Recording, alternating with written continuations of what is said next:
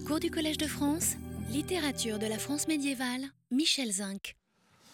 Nous nous retrouvons pour une nouvelle année ou une nouvelle série de cours et je remercie tous, tous mes auditeurs d'une fidélité que je ne mérite qu'à peine et une fidélité d'autant plus méritoire cette année que euh, le thème euh, du cours change totalement et que nous revenons à des questions de, poétique, en somme, qui sont peut-être euh, a priori plus abstraites et plus austères que l'humiliation, qui de son côté n'était pas bien gaie. On ne peut pas dire non plus que je fasse une démagogie terrible. Donc le cours de cette année s'intitule euh, quel est le nom du poète et par exemple quel est le nom de ce poète. Voici le portrait d'un poète qui est placé en tête de ses poèmes dans un des manuscrits qui les a conservés.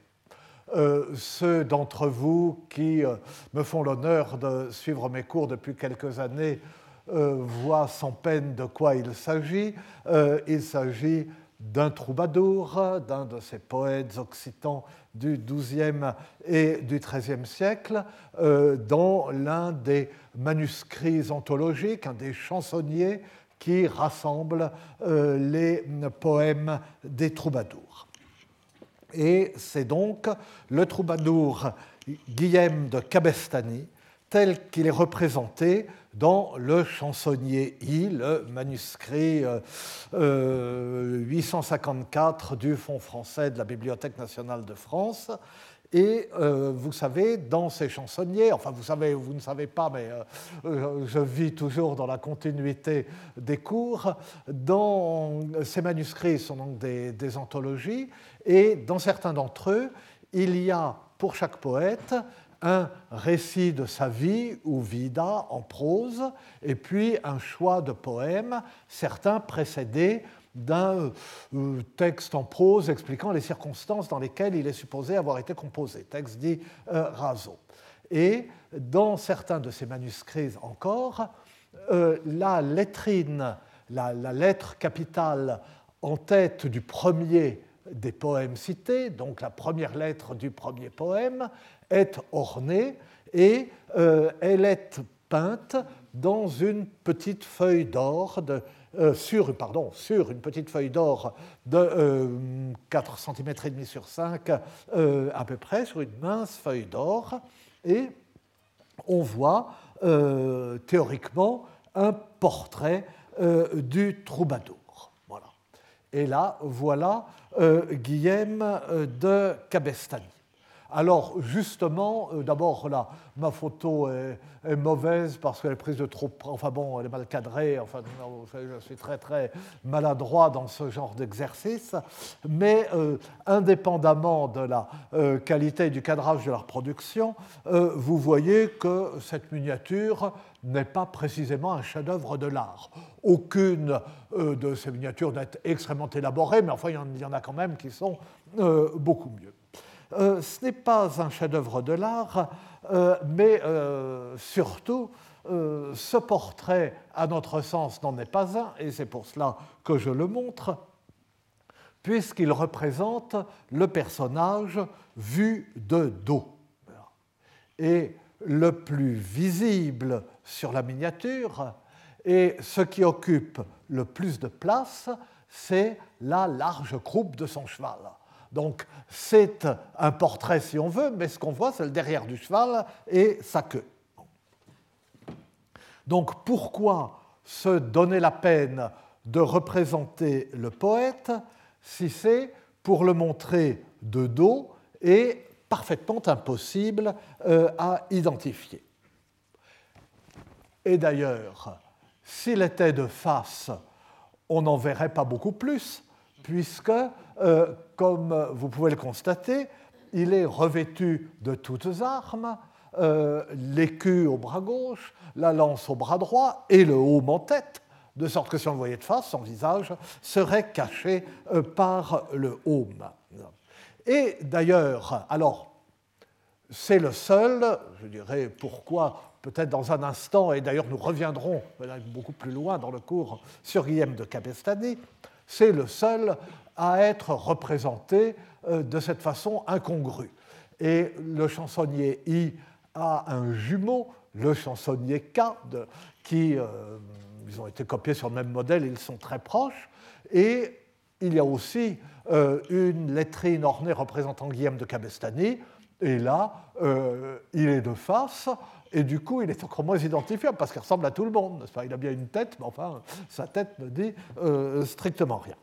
Mais euh, dans les, divers les manuscrits, dans les chansonniers qui euh, ont ainsi des, portraits de troubadours, quand ces troubadours sont des chevaliers, et particulièrement quand ce sont de très grands seigneurs, ils sont représentés ainsi, revêtus de toutes armes, le visage caché par le haume, identifiable seulement à leurs armoiries. Euh, par exemple, le premier d'entre eux, euh, Guillaume IX, le comte de Poitiers, le, premier, le plus ancien euh, troubadour. Et c'est le P du début de la chanson Pues de chantar mais talent, puisque le désir me prend de chanter, je ferai un poème sur un sujet qui m'attriste, jamais plus je ne serai au service, au service de Dieu ou de l'amour, en Poitou ni en Limousin.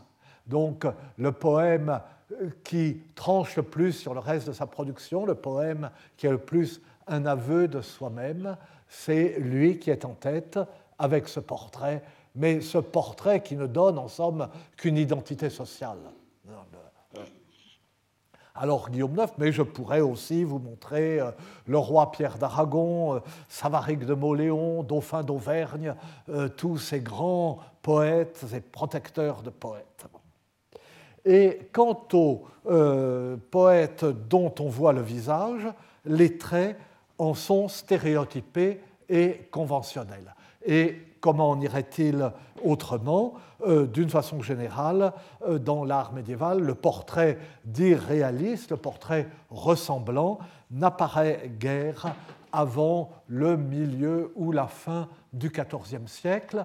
Vous savez, on considère euh, traditionnellement que le premier portrait ressemblant, c'est le portrait qu'on voit partout du roi Jean le Bon, mais maintenant on se demande si Jean le Bon n'est pas représenté sous les traits de son fils Charles V, euh, comme ça se faisait à l'époque, du coup, euh, sont bien les traits de quelqu'un, mais la ressemblance est brouillée. Il y a aussi des pierres tombales de la fin du XIIIe siècle, euh, qui, euh, euh, des pierres au portrait gravé, en qui sont, où on sent une ressemblance, ou l'effort de saisir une identité particulière. Mais là, évidemment, d'ailleurs, dans ces manuscrits qui, en fait, qui sont de la fin du XIIIe ou du début du XIVe siècle, le, il, il, y a encore une ou deux places là, au milieu de la rangée devant. Et le. Euh, voilà, là, et puis euh, euh, il y en a une au second rang au milieu. Et ce que j'en dis. Hein. Et donc ces hum, manuscrits la fin du XIIIe, la première moitié du XIVe siècle, ne pourraient pas donner, enfin ça ne se fait pas, ils ne sauraient pas donner un portrait ressemblant. Et pourtant, il se croit obligé de donner un portrait quand même. Alors il montre le poète, mais seulement dans, la généralité de sa fonction. Par exemple, je n'en ai pas d'image, mais c'est un manuscrit tellement connu, vous avez sûrement vu des reproductions euh, du manuscrit dit Manessa, euh, la Manessa Handschrift de Heidelberg, qui est un, recueil de poèmes des Minnesänger, des, des, troubadours allemands, si on veut, qu'on voit sur tous les calendriers. C'est très charmant, avec des grosses fleurs rouges, etc.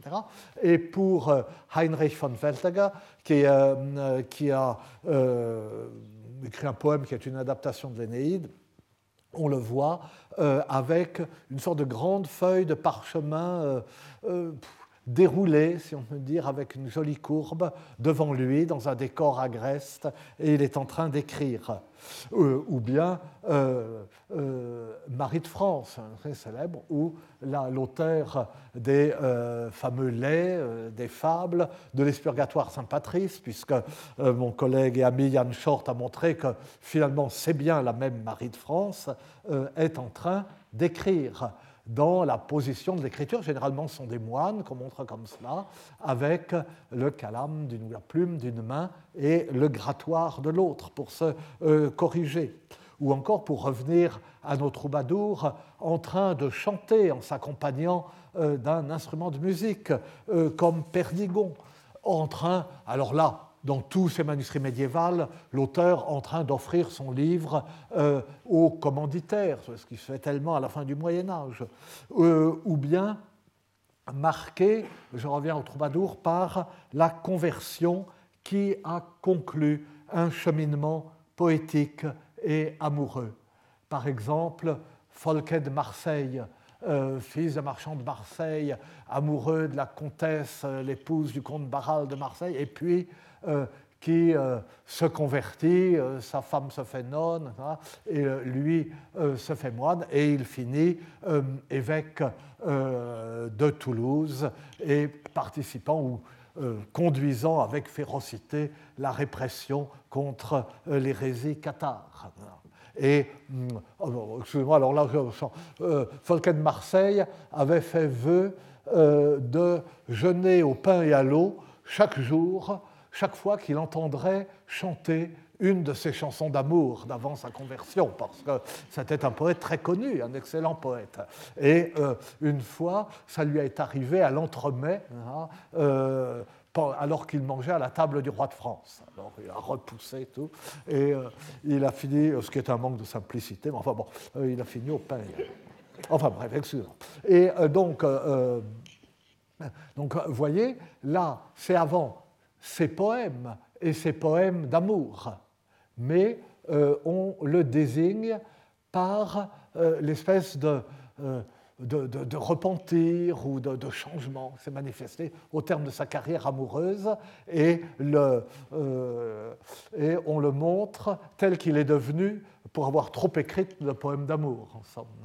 Euh, de même, Emmerich euh, euh, de Belenoy, qui s'est fait clair et que l'on voit ainsi avec une sorte de...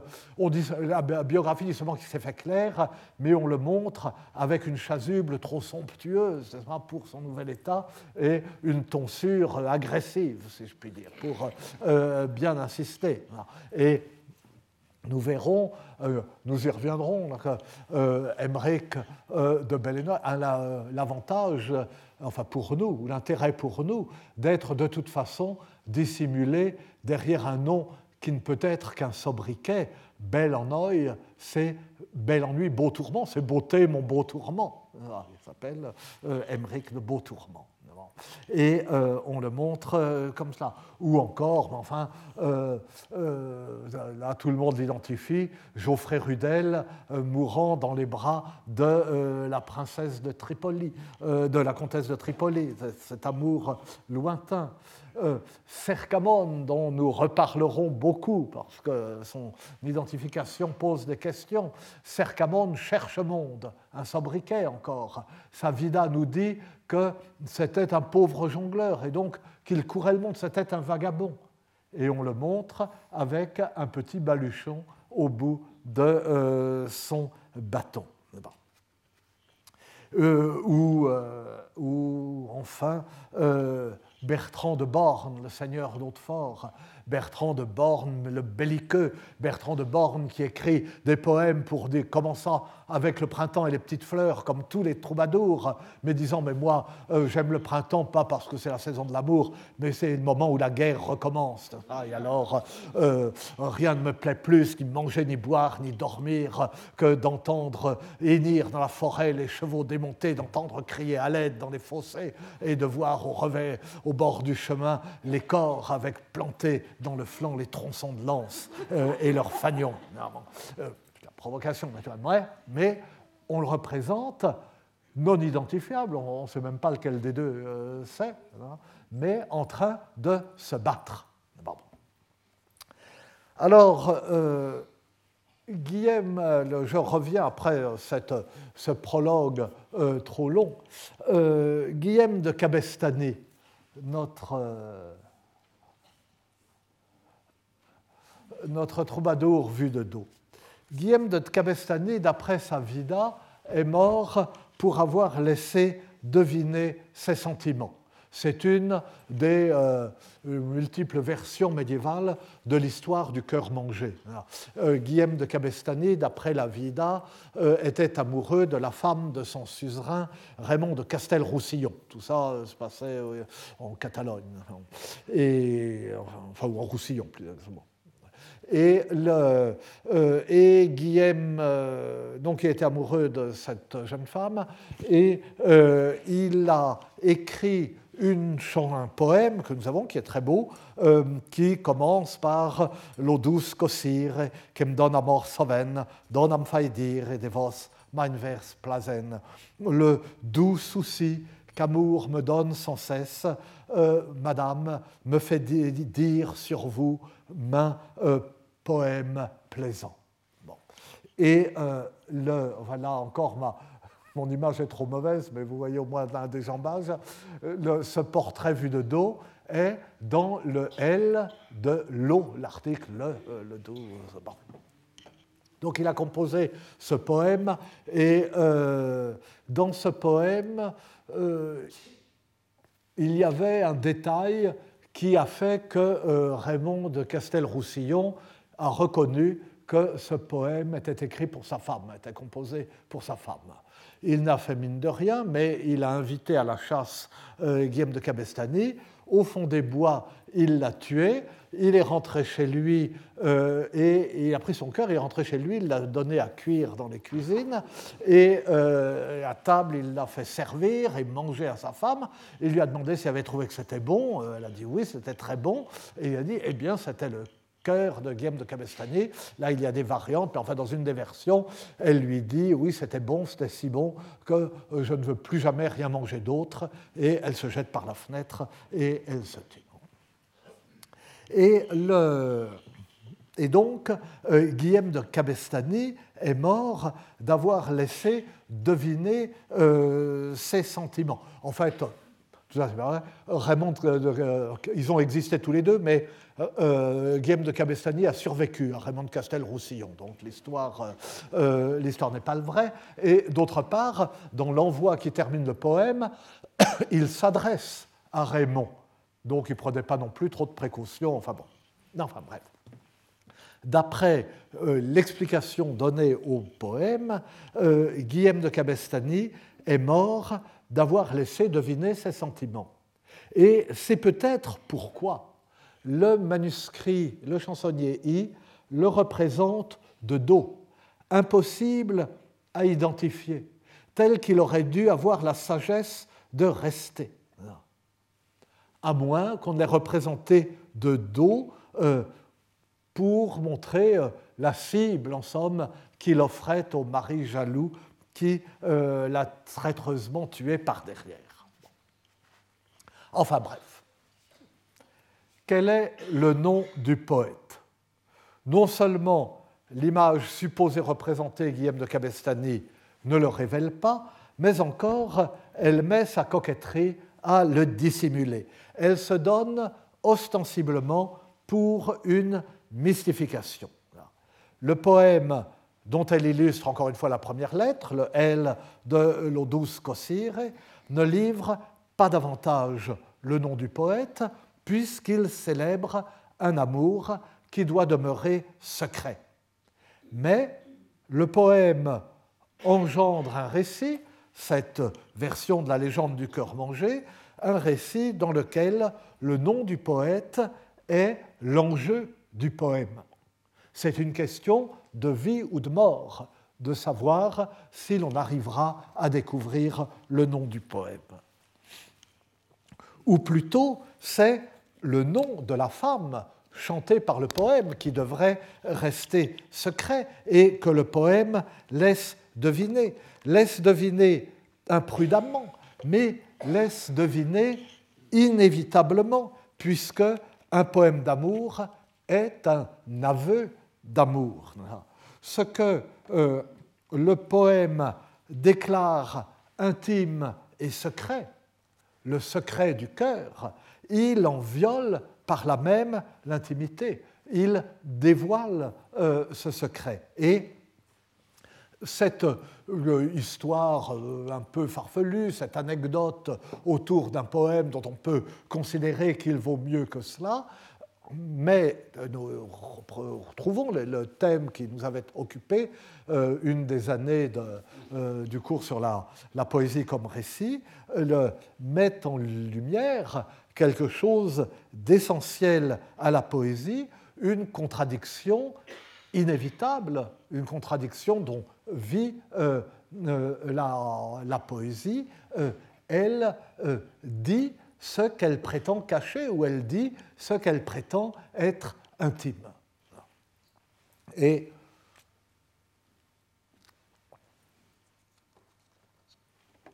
elle laisse entrevoir une intimité, elle viole une intimité.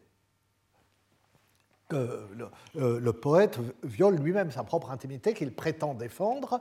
Il le fait toujours, mais évidemment, s'il s'agit d'un poème d'amour, euh, l'indiscrétion est plus visible. Et là encore, euh, encore une fois, l'histoire rattachée au poème s'arrange pour euh, mettre en évidence cette tension et cette contradiction. Donc cette contradiction, la miniature, toute grossière qu'elle est, l'exprime au fond assez subtilement en montrant le poète de dos. Et alors même qu'une rubrique du manuscrit, que la rubrique du manuscrit j'allais dire inscrit en lettres rouges, mais évidemment, sinon ce ne serait pas une rubrique, euh, euh, inscrit le nom de Guillaume de Cabestany, alors même euh, que la vida qui précède le poème invite à l'indiscrétion et invente à l'indiscrétion, qui est un poème d'amour, les conséquences les plus tragiques pour son auteur, donc, alors même que tout est révélé euh, par euh, la rubrique, par la vida, euh, la lettre enluminée au seuil du poème ramène à la question quel est le nom du poème, du poète, pardon. Quel est le nom du poète Comme si elle était seule en face du poème et comme si tout ce qui l'entoure dans le manuscrit n'avait pas révélé abondamment, galvaudé en somme, euh, ce nom. Cette question, quel est le nom du poète Nous nous la posons encore aujourd'hui, au XXIe siècle. Nous nous la posons sans cesse, quel est le nom du poète, quel est le nom de l'auteur, Mais nous nous la posons de façon beaucoup plus immédiate, beaucoup plus brutale, et pour tout dire, d'une façon qui nous éloigne de la littérature ou qui nous éloigne de la poésie ou de la poésie de l'œuvre, euh, qu'il s'agisse de vers, de prose, euh, qui nous éloigne de la littérature au lieu de nous y ramener par une réponse mystificatrice, comme le faisait il y a 700 ans euh, la miniature de Guillaume de Cabestany, confronté à sa biographie imaginaire. La miniature pose la question euh, quel est le nom du poète? La biographie y répond. Le tout est une mystification qui désigne une contradiction inhérente à la poésie, donc qui ramène euh, à l'essence de la poésie. Nous, nous faisons les choses plus simplement. Nous, nous avons besoin de savoir vraiment qui est l'auteur. Nous avons besoin de, ou on nous fait croire que nous avons besoin de connaître sa vie, de scruter son visage. Sa photo est sur la jaquette du livre. sur les volumes de la collection Poésie Gallimard, qui reste la seule collection de poésie au format poche en France aujourd'hui, cette photo est même répétée de façon à ceinturer la couverture, même celle d'Henri Michaud, qui ne voulait pourtant pas être photographié.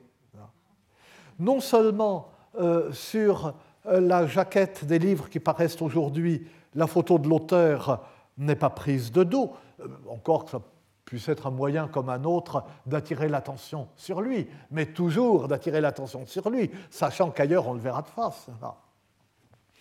Mais non seulement elle n'est pas prise de dos, généralement tout de même, cette photo, mais encore elle est flatteuse, elle est étudiée, euh, l'éditeur a envoyé un photographe professionnel prendre des dizaines de clichés et euh, l'auteur, euh, l'éditeur, l'attaché de presse ont étalé les photos et ont dit ah celle-là, celle-là, etc. On en choisit une qui cherche à refléter sa personnalité, son style, son caractère, l'idée qu'il veut donner de lui la photo complète euh, sa euh, biographie qui figure en quatrième de couverture, et puis encore la liste des ouvrages du même auteur au regard de la page de titre. Et si le livre a du succès? Si le livre a du succès, pauvre livre, il est aussitôt oublié. Et il est oublié pour cette raison même, parce qu'il a eu euh, du succès. Le succès, se le livre a du succès, on ne se soucie plus de le, lire. Le succès est celui de l'auteur, on ne parle plus que de l'auteur.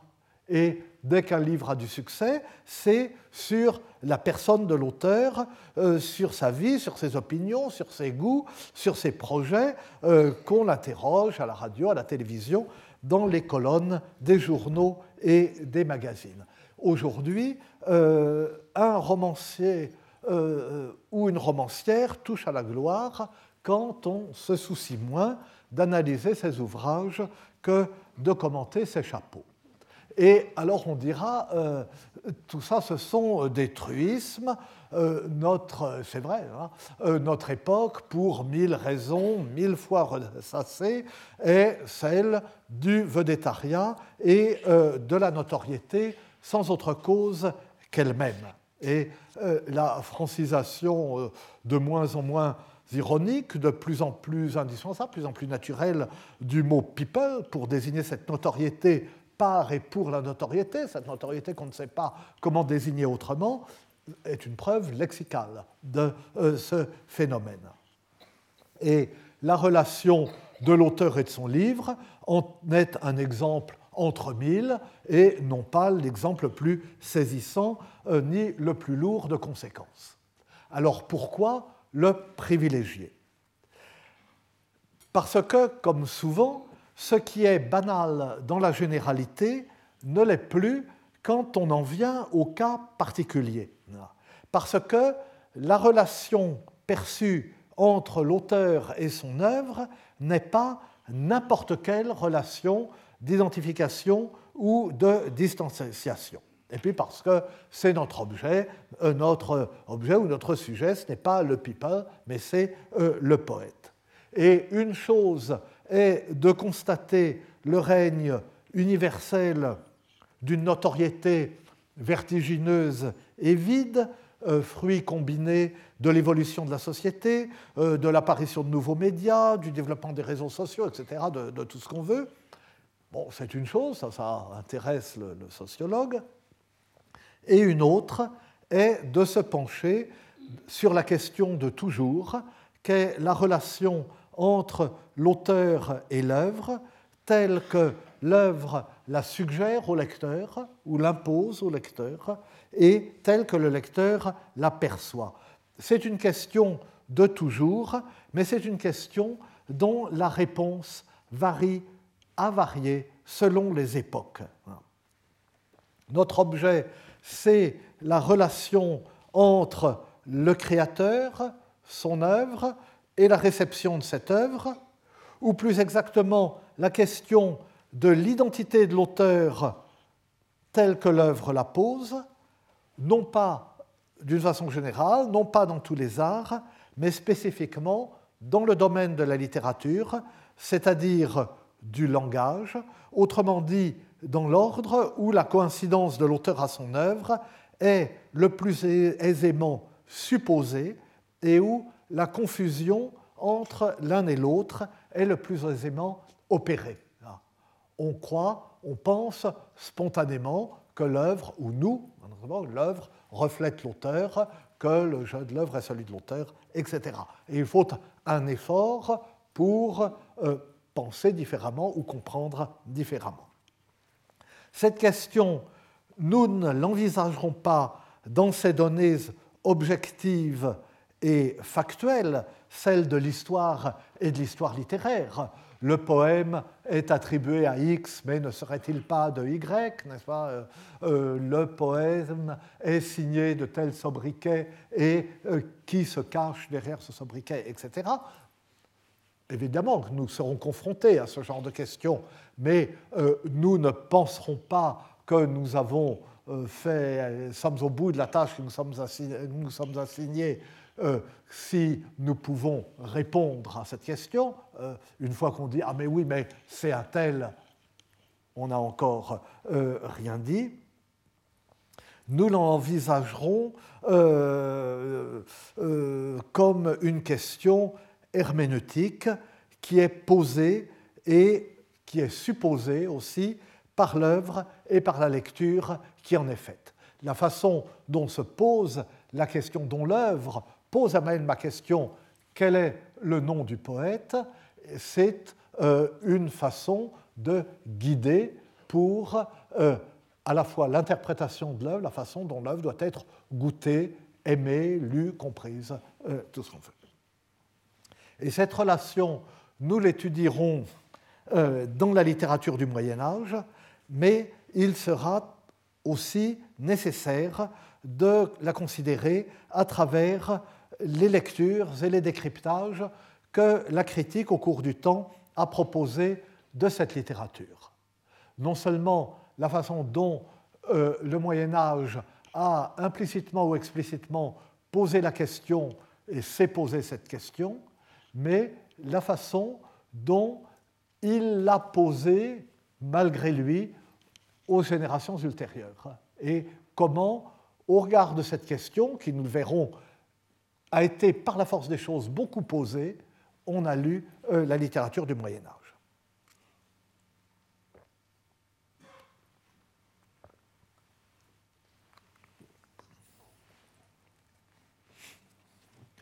En fait, toute l'histoire de la littérature pourrait s'écrire du point de vue de la coïncidence de l'auteur à son œuvre suivant qu'elle est, euh, ou de la non-coïncidence, suivant qu'elle euh, est selon les époques, selon les lecteurs, selon les registres de la lecture ou de l'interprétation, euh, cette coïncidence admise comme une évidence, mise en doute, subvertie, récusée ou parfois simplement non envisagée. Il y a des cas où c'est une question qu'on ne se pose pas.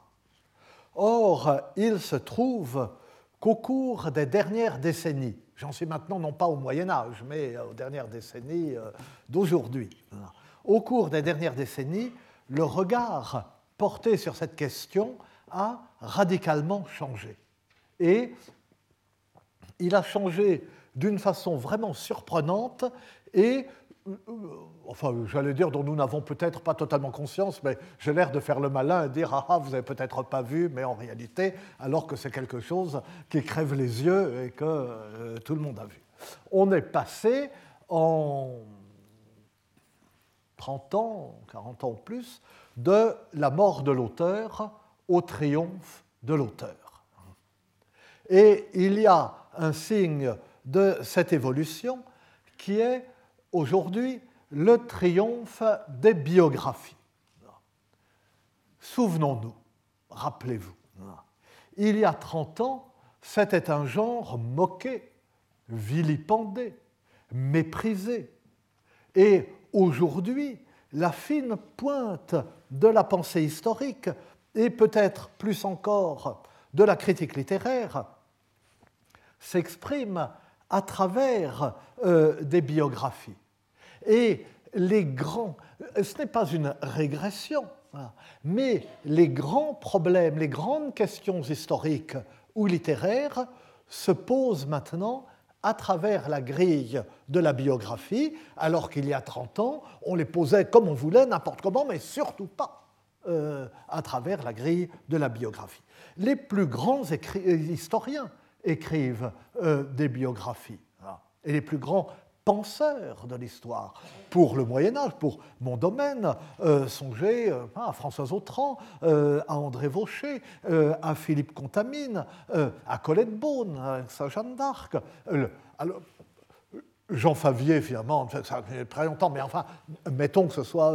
enfin, Dieu sait que c'est un très grand historien, mais qui est dans une position scientifique euh, un peu marginal depuis toujours, euh, au regard du, grand courant.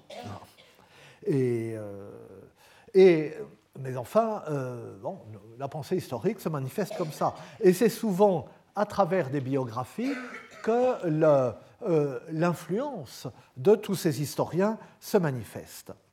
Et dans le domaine de l'histoire littéraire et de la critique littéraire, le retournement est encore plus complet, la palinodie encore plus complète, et, euh, donc le phénomène est encore plus frappant. Les ouvrages les plus importants euh, des deux ou trois dernières années euh, sont des biographies. Et euh, le, euh, le, Valérie de Michel Jarty, euh, le Gide de Franck Lestringant, le Chateaubriand de Jean-Claude Berchet. Et pour prendre des exemples ici même, Antoine Compagnon est entré dans la carrière vers 1980 comme théoricien de la littérature, comme le meilleur disciple de Roland Barthes. Et euh, aujourd'hui, il est surtout un historien de la vie intellectuelle qui écrit sur Brunetière, qui fonde euh, sa théorie des antimodernes sur une série de prosopographies, ce qui montre que les idées les plus neuves et les plus fécondes dans le domaine de l'interprétation de la littérature, parce qu'on est vraiment une, euh, celle des idées modernes, se fondent sur de, oui, euh, sur l'histoire littéraire, en somme, euh, qui euh, consacre un livre à Bernard Fahy.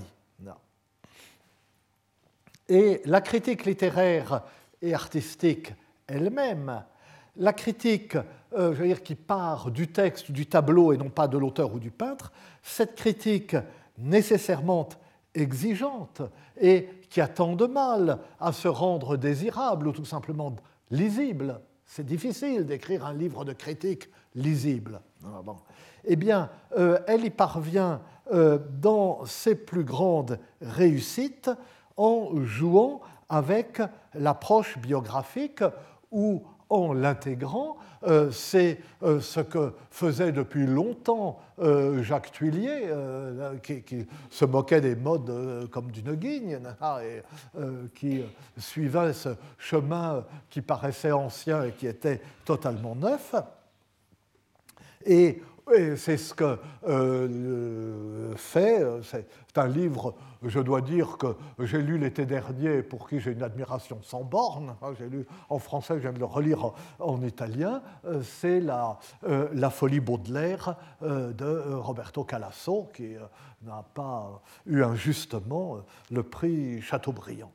Eh bien, euh, si vous lisez La folie Baudelaire, livre sur Baudelaire, mais aussi sur les peintres autour euh, de Baudelaire, vous voyez que c'est purement euh, un livre de crédit. À chaque instant, on se dit, mais, mais bien sûr, mais il dit de la façon la plus simple des choses qui vont au, cœur de, de, de, la poésie de Baudelaire et de l'âme baudelairienne, et par une démarche qui est euh, qui est biographique. Hein. Ça, commence en, citant une lettre de euh, Baudelaire. Euh, commence en citant une lettre de Baudelaire à sa mère où il lui donne rendez-vous au Louvre. en lui disant c'est bien, on est tranquille et c'est chauffé. Et, le, et dit c'est c'est tout Baudelaire, euh, euh, mêler sa vie et les peintres, euh, donner rendez-vous à sa mère comme à une amante, etc. Bref. Donc, des biographies.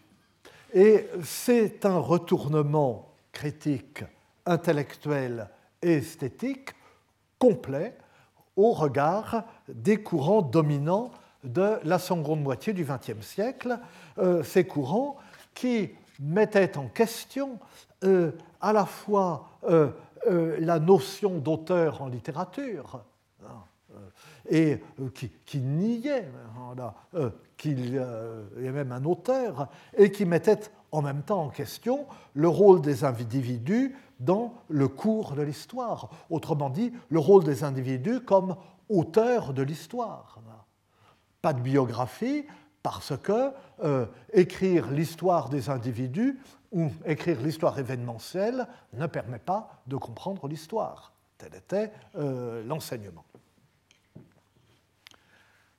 Et euh,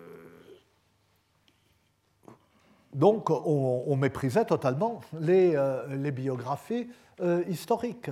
En mettant l'accent sur un individu, en lui attribuant une influence et peut-être même une libre influence, qui sait, euh, sur le cours de l'histoire, en paraissant ne pas soumettre totalement les lois de l'histoire aux déterminismes sociaux et économiques, en paraissant croire que l'attention à l'individu isolé peut faire le poids face aux méthodes exhaustives de l'histoire quantitative, les biographies historiques étaient alors considérées comme de la sous-histoire et comme l'avatar le plus méprisable de l'histoire événementielle, honni par la grande école historique française, celle des Annales, qui, non seulement c'était la grande école historique française, mais elle régnait, à juste titre d'ailleurs, elle régnait sur le monde. Et lorsque l'un de ses plus brillants de ses meilleurs représentants et celui qui était alors de tous le plus illustre, euh, Jacques Le Goff. Lorsque Jacques Le Goff a publié un Saint-Louis en 1996, c'est vieux mais pas si vieux finalement, 1996, eh bien lorsqu'il a publié son Saint-Louis, il l'a fait en s'entourant d'un luxe extraordinaire de précaution, de justification et presque d'excuses. Et c'est ce, magnifique Saint-Louis, finalement, qui a libéré, qui a, qui a fait qu'ensuite les, autres sont mis à écrire euh, des biographies. Il a pris grand soin euh, de choisir un plan sophistiqué, un plan non chronologique. Il a pris grand soin d'expliquer dans son introduction que surtout le plan, il fallait bien faire attention au fait que le plan n'était pas chronologique, qu'il ne racontait pas la vie de Saint-Louis, ou qu'il la racontait deux fois pour bien montrer que ce n'était pas la raconter euh, euh, qui était important. Euh, il, a essayé, oui, de gommer l'impression qu'il racontait la vie de son personnage. Il a même pris soin d'orthographier le nom de son personnage de façon non canonique, c'est le cas de le dire, comme on doit orthographier en principe uniquement le nom d'une église placée sous son invocation, mettons la cathédrale de Versailles, S majuscule, tiret euh, et L majuscule. Et, euh, et il l'a fait pour faire de ce nom euh, une sorte de, sobriquet, de construction artificielle, de tout, pour euh, retirer euh, au nom la, signification de Saint, dans Saint-Louis, sans la, faire disparaître, pour s'engager, pour, pour éviter de s'engager sur la sainteté de ce roi tout en le désignant euh, sous le nom euh, sous lequel il est connu. Hein, bah, la nécessité même commerciale l'exigerait. Hein, l'exigeait. Le numéro Louis IX était moins parlant. On ne peut pas faire un best-seller avec un livre qui s'appelle Louis IX. Et cela, cela prêtait à confusion. Et d'ailleurs, j'en ai eu la preuve. C'est ma dernière digression du cours, euh, je le jure, sur le Styx, mais d'une certaine façon, elle en vaut la peine. vers la même époque, dans la, euh, collection Lettres gothiques que j'avais créée quelques années plus tôt, euh, le grand historien du Moyen Âge, Henri Dubois, disparu récemment, avait publié une une anthologie de la correspondance de Louis XI, qui est une correspondance absolument passionnante. Euh, il écrivait ou il dictait euh, en français, en latin, en italien, et des lettres euh, très, comme ça, laconiques et en même temps qui, intelligentes. Donc il publie une anthologie de la correspondance de Louis XI, et je reçois un coup de téléphone de Philippe un livre, le livre du jour sur France Info, hein, euh, qui me dit voilà, je voudrais vous pourquoi moi et pas Dubois qui était enfin bref, moi comme directeur de la collection, je voudrais euh, vous euh, consacrer une de mes émissions à la correspondance de Louis XI ravi, flatté, heureux, je vais me faire interviewer par Philippe Vallet. Et alors, pour je ne sais pas si vous écoutez de temps en temps Philippe Vallet sur France Info, mais il fait ça admirablement. D'abord, c'est un homme euh, charmant, euh, une petite moustache blanche, un petit air très bien. Et, euh, un homme plus âgé qu'on ne pourrait penser en entendant sa voix juvénile. Et, Philippe Vallet, donc, un livre chaque jour, il ne lit pas de près tous les livres.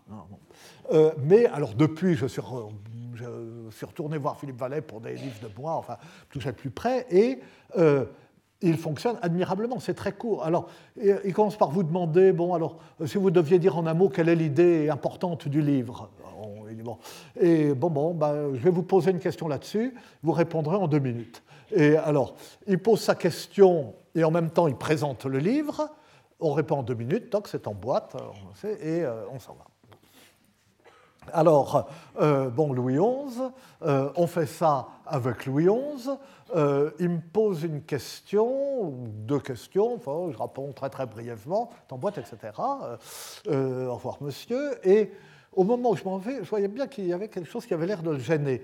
Et il me dit, mais Louis XI, c'est bien Saint-Louis Et alors, ah ben, je dis non, Louis XI, Saint-Louis, c'est Louis IX, etc. Bon. Et alors, alors vous voyez, je, raconte ça cette année, j'aurais dû le raconter pendant le cours sur l'humiliation, parce que j'ai compris qu'il m'avait invité ni pour moi, ni pour Dubois, ni pour ma collection, ni même pour Louis XI. Il m'avait invité parce que le Saint-Louis de euh, Le Goff venait de sortir et qu'il s'est dit, ah, mais il y a la correspondance qui sort en même temps, ça fera un bel ensemble. Euh, et, voilà. Tout ça pour dire que Jacques Le Goff était obligé d'intituler son livre Saint-Louis et pas Louis IX, mais qu'il euh, euh, s'en est tiré comme ça. Bon. Bon, enfin, bon, je me suis égaré de toutes les façons, je me traîne à vos pieds, mais le, tout ça pour dire que c'était la, première biographie historique issue euh, de l'école des annales, et pas de n'importe qui, hein, euh, qu'elle a ouvert la voie, et que euh, quelques années plus tard, une biographie historique ne choquait plus personne, et que les auteurs de toute obédience historique ou idéologico-historique se bousculaient à la porte de Fayard. Alors, il faudrait évidemment étudier euh, de plus près les raisons de euh, ce retournement. Et ces raisons ne sont peut-être pas toutes d'ordre euh, intellectuel, ou purement intellectuel. La, la, mévente des livres de sciences humaines qui a commencé dans les années 90 et qui s'est aggravée depuis jusqu'à devenir vertigineuse et qui s'est étendue à d'autres secteurs. Cette mévente a rendu les éditeurs moins enclins à publier des travaux à la problématique ou au sujet trop abstrait. J'ai publié chez Fayard un livre qui n'est pas du tout une biographie historique, c'est Nature et poésie au Moyen Âge. Et alors là, c'est l'humiliation totale quand je vois les ventes de Nature et... Euh, enfin, heureusement qu'ils ont des biographies, sinon ils auraient mis les clés sous la porte à cause de moi. Euh, tandis que euh, les biographies se vendent. Elles, sont lues dans le RER. E Hein. Les dames sont surtout des dames qui vont à leur travail, n'hésitent pas à transporter dans leur sac un gros livre euh, lourd hein, pour le lire dans le Ce sont, et conséquence, ce sont des biographies que les éditeurs ont commandées aux historiens au moment où ils rechignaient à publier leurs autres ouvrages. Et un historien, ben, comme tout le monde, comme tous les universitaires, euh, commence par euh, faire sa thèse, maintenant son habilitation, euh, et il les publie. Et puis après, pour ses autres livres, il aspire un peu de reconnaissance, etc.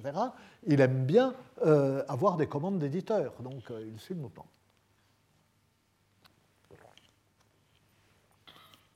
Alors vous me direz, je ne tiens pas mes, promesses parce que euh, non, euh, j'ai fait une digression, même plusieurs, mais qui étaient des digressions dans la digression. Parce que pourquoi est-ce que je vous raconte tout ça? Eh bien, euh, ce point ne nous concernerait pas, nous qui nous interrogeons sur le nom du poète, nous qui cherchons les répercussions et le sens de ce nom ou de son absence au regard de l'œuvre littéraire. Ce point ne nous concernerait pas si le goût des lecteurs pour les biographies ne révélait pas une donnée fondamentale, non pas dans l'ordre de l'histoire et de la pensée historique euh, ou euh, de son absence, mais dans l'ordre de la poétique et dans l'ordre du fonctionnement de l'esprit au regard du poétique. Les biographies relèvent, qu'on le veuille ou non, d'une lecture poétique de l'histoire. Le plaisir euh, qu'elle suscite est un plaisir qui est de l'ordre de la poétique. Elles illustrent euh, euh, ce que j'ai appelé dans un cours qui s'est poursuivi sur trois ans, la, je plus, trois, quatre, la poésie comme récit. Elle cristallise la poésie sur une figure et sur la constellation d'événements qui l'entourent. Ce que euh, nous avons découvert il y a, enfin, on découvert, il faut toujours faire semblant de découvrir quelque chose, euh, il y a quelques années, euh, en étudiant la poésie comme récit, cela pourrait, au prix d'une transposition aisée, s'appliquer à ces biographies. Les Vidas et les Rasos des troubadours, les récits autour des poèmes des troubadours ne sont pas autre chose. Qu'elles soient largement imaginaires n'y change rien. De toute façon, quand on lit la biographie d'un personnage historique, euh, on n'a pas les moyens de vérifier. Donc, euh, ça pourrait être une fausse biographie. Là, euh, des premiers enfin, romans, enfin, pas vraiment une biographie, si, si, c'était une biographie, euh, euh, un des premiers romans de Jean d'Ormesson et euh, peut-être le meilleur, hein, celui qui a fait sa gloire comme romancier, c'est La gloire de l'Empire, qui a paru dans les, un gros roman qui a paru dans les années 70. Et, et La gloire de l'Empire était le récit, c'était la biographie d'un conquérant imaginaire donc une sorte de Tamerlan ou de Gengis Khan, enfin comme ça, euh, et, ou de Kubilai Khan, enfin bon, hein, ce qu'on veut. Et euh, donc ça se situait vaguement euh, en, Asie centrale, et à une période, je ne me rappelle plus, mais qui devait être à la charnière entre l'Antiquité tardive et le Haut Moyen Âge, et c'était écrit comme un ouvrage universitaire avec une multitude de notes. Et toutes les notes étaient exactes. Toutes les notes renvoyait à des ouvrages réels, des ouvrages historiques ou littéraires réels.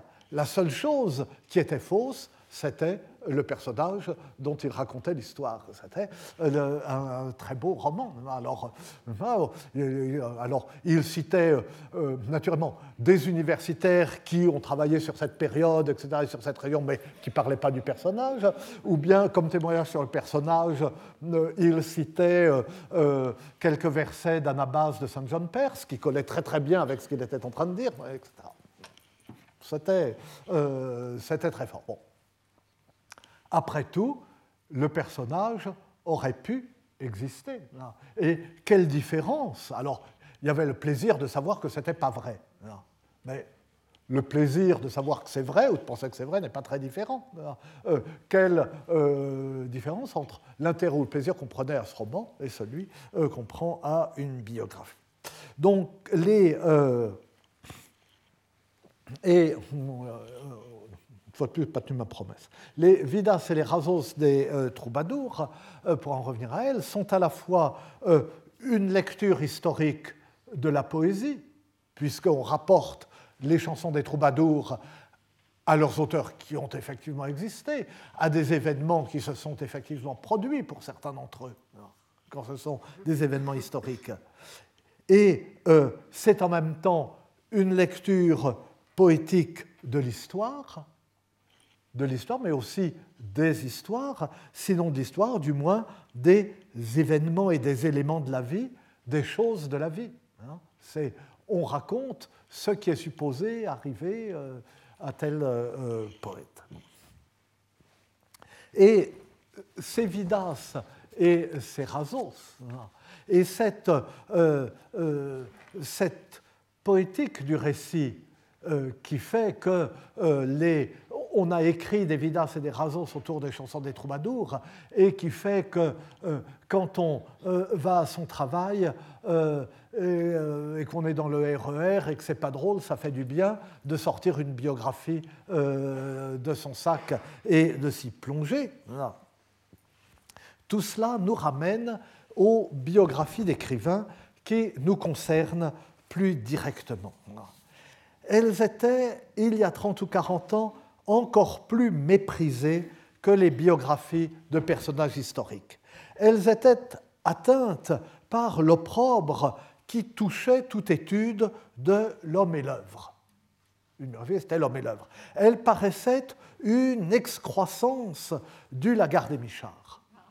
Et en mettant en avant un individu, en supposant que la personnalité d'un auteur pouvait avoir un intérêt au regard de son œuvre, en admettant tout simplement que pouvait exister un auteur et son œuvre, elles étaient idéologiquement et intellectuellement suspectes.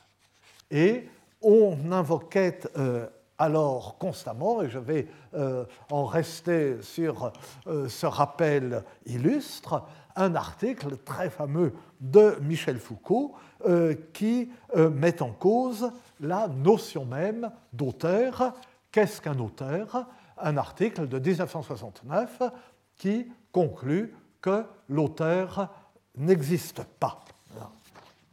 Et ce qui est d'ailleurs en harmonie avec la pensée euh, de euh, Foucault, dont je ne m'aventurerai pas à dire grand-chose, mais dont je ne pas non plus euh, dire un mot trop rapide au moment où l'heure s'achève. Je vous remercie.